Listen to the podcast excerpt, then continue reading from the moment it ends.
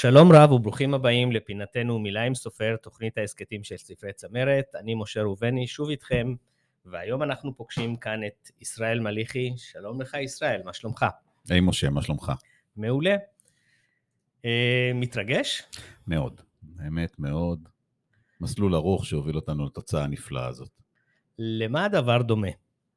ההתרגשות, החלק של ההתרגשות. אה, זו בריאה, זו בריאה לכל דבר. אה, וכיוצר וכיזם וכמישהו שאוהב כל הזמן, אה, אני חושב לברוא דברים, זו מילה מספיק טובה ומספיק חזקה. תרים טיפה את הכל. אה, כמי שאוהב לברוא, כמי שאוהב ליצור כל הזמן, זה ממש מרגש בצורה יוצאת מגדר הרגיל, בעיקר שזה פאזל של הרבה מאוד משימות והרבה מאוד פעולות שהובילו לתוצאה הדבר הזה שנקרא מהממת. אומרים שאדם צריך לעשות שלושה דברים בחייו. אחד, זה להקים משפחה, שתיים, זה לכתוב ספר, ושלוש, לטעת עץ. אני חושב שעשיתי את שלושת הדברים, האם זה אומר שעליי לסיים כרגע את החיים? טרם רק התחלנו, אבל אתה כבר מושלם. אוקיי, תודה רבה. ספר לנו קצת אה, מי הוא ישראל מליחי. אה, אני בן 51, עוסק רוב שנותיי בכל מה שקשור להיבטים התנהגותיים וניהול. אמ, נשוי לאיילת, אנחנו יחד 33 שנה לספירת העושר שלנו. אבא גאה לנתנאל וליאל, שניהם כבר אה, יחסית בוגרים. אה, זהו, בגדול. עד 120 שנים טובות. תודה רבה.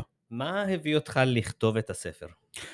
אני חושב שכבר יותר מ-15 שנה אני מנסה לכתוב ספר שקשור להיבטים התנהגותיים בארגונים, ולא מצליח לעבור את הדף הרביעי והחמישי, זה מרגיש לי כמו פריצ'ר, עד שלפני שנה וחצי, ככה באיזשהו סוף שבוע באילת, עלה לי רעיון לכתוב רומן, ומהרגע שהתיישבתי למחשב כבר בחופשה באילת, הספר פשוט זרם מעצמו. אני חייב להגיד שכש... אמרו, סיפרו בעבר על כתיבת רומנים, שזה...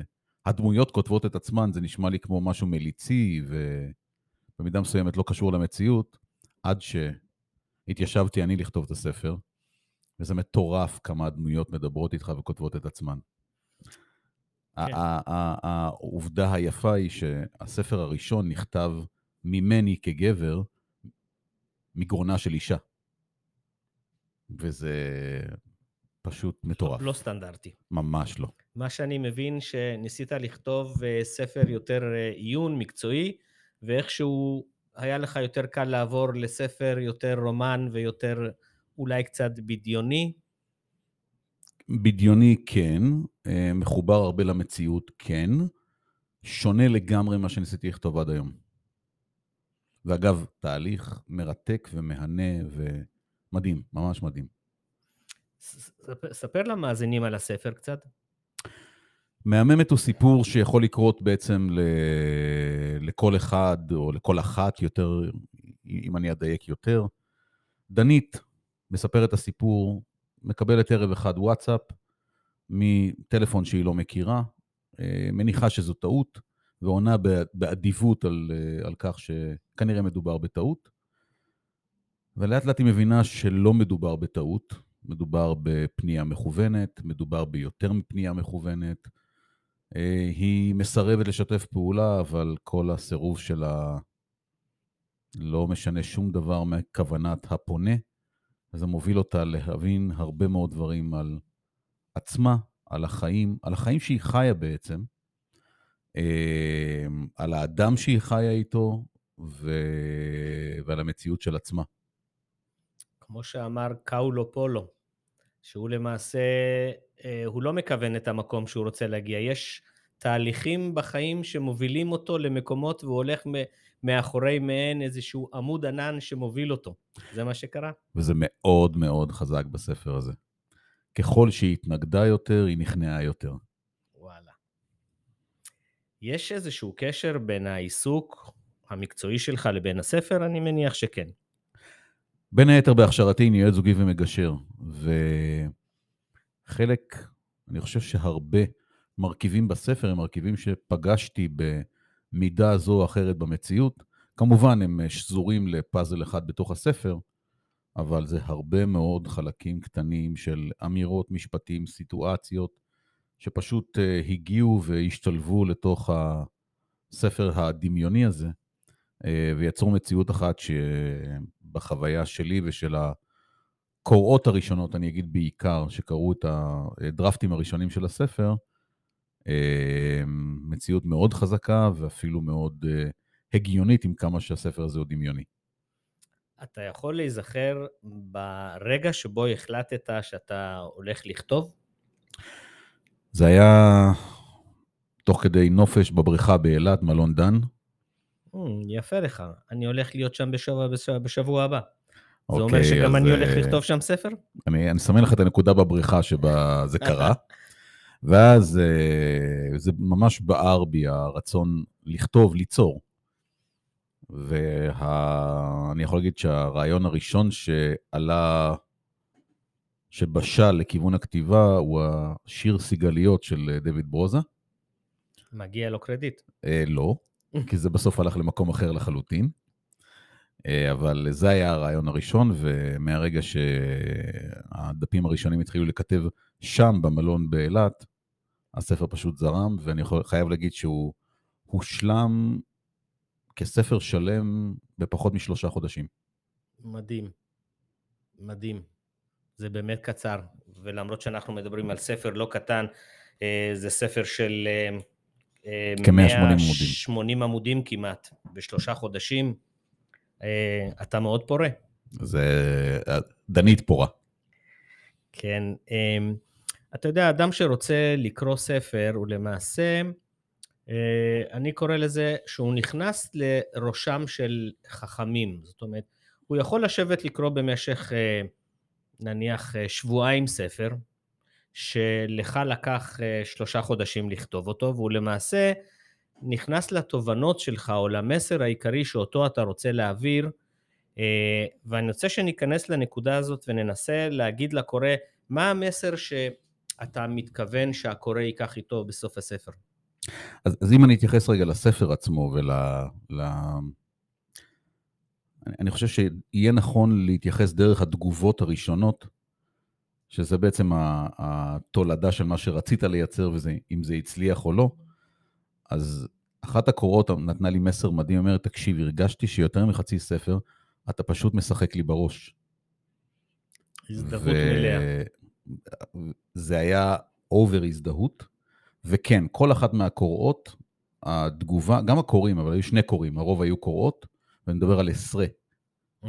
קוראות, שאמרו, הרגשתי צורך להתווכח גם עם דנית וגם עם הדמות שמדברת עם דנית, ולענות, והייתה פה הזדהות פשוט מוחלטת עם החוויה. אם כך, מה הגילאים של הקוראים שאתה מכוון אליהם?